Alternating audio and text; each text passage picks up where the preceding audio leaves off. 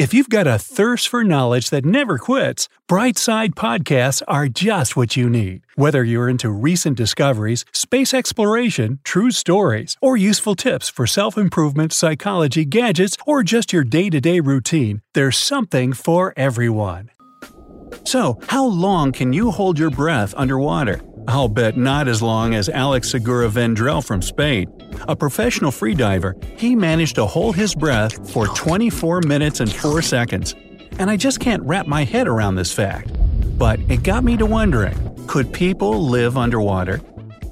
Come to think of it, living underwater would have loads of advantages. For example, hurricanes and tsunamis wouldn't be dangerous anymore. In a deep water house, you wouldn't even feel the raging waves.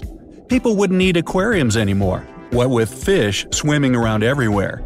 You wouldn't need a swimming pool if you decided to throw a pool party. There would be more space for guests, and you'd be able to play hide and seek among the corals. Now, on a more serious note, people unfortunately aren't designed for living underwater. Remember how your fingers get wrinkled when you spend too much time in the water? Now, imagine your whole body looking like that. Ew! Plus, your muscles are built to help you move on land. That's why, if you spent all your time underwater, they would atrophy, and you'd become incredibly weak. What I mean is that if people had to spend their lives in the water, they'd have to evolve and turn into a completely different species. And if you think growing gills would be enough, think again. Let's be honest, your limbs aren't the most effective implements when it comes to swimming. That's why you'd also have to grow fins. You don't have enough body hair or body fat to stay in the water for a long time and not get hypothermia. So, you'd probably need scales. Plus, if you decide to live in a lake or river, you wouldn't be able to see clearly because the water wouldn't be that transparent. But even if you chose the ocean as your new home, you'd have the same problem. Yes, closer to the ocean surface, the water is much clearer than in any lake, and your gills would supply you with oxygen, which would prevent you from blacking out as you move deeper. But at a depth of 650 feet, it would already be too dark for you to see anything. And don't forget about the water pressure. So let's say you decide to avoid these problems altogether and settle in the shallows where you wouldn't need any pressurized airspace. But then, how would you communicate with those around you? Your ears and eyes have been developing for thousands of years to work in the air. That's why underwater communication would be a huge challenge. You'd be able to talk if you save some air in your lungs, but sooner or later, you'd run out of any way to make your vocal cords vibrate, producing sound. Electronics wouldn't work underwater, which you probably know if you've ever dropped your smartphone in the toilet. I have. That means you'd have to communicate with the help of hand signals. But I guess darkness, along with murky water, would make communication difficult. Also, have you ever tried to munch on a hot dog at the bottom of a river? Yeah? Tell me about it in the comments. Then you know that eating underwater would be one of the most challenging things. And finally, the biggest organ of your body, meaning your skin, would have to go through the toughest trial. Returning to those wrinkled fingers, this effect is caused by tiny bubbles of water that get trapped between the 2 layers of your skin. And the most shocking thing is that it doesn't happen because your body absorbs liquid. On the contrary, it's a particular way your skin changes to be able to grip stuff when it's wet. In other words, if your fingers didn't get pruning, they'd be too slippery for you to hold on to anything. Now, this coping method sounds cool, but in fact, it isn't. Scientists still don't understand the reasons completely. But when you spend too much time in the water, your skin starts to break down. That means developing wounds and infections until, eventually, it falls off completely. Then they call you lefty. So, if you lived underwater all the time, you'd need to replace your good old skin with something completely different. However, scientists don't deny that one day, genetics might go as far as to modify humans so that they're able to live underwater. Write down in the comments below which modification you'd be looking forward to if you had to live underwater.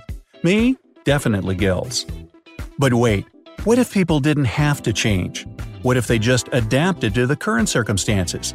Nowadays, the idea of the colonization of Mars comes up more and more often. Meanwhile, people forget that the ocean is much closer and even more livable. And since the surface of our planet is 71% water, and oceans hold more than 96% of all of this water, why not make it a new home for future generations? Of course, people would have to deal with a number of serious challenges like I mentioned before. Underwater cities and colonies wouldn't be built deeper than 1,000 feet. Any deeper than that, and the structures, along with their inhabitants, would collapse under the incredible pressure. See for yourself. If you went out of the 1,000-foot depth underwater city without some kind of protection, like an atmospheric diving suit, you'd be affected by the pressure of 30 atmospheres.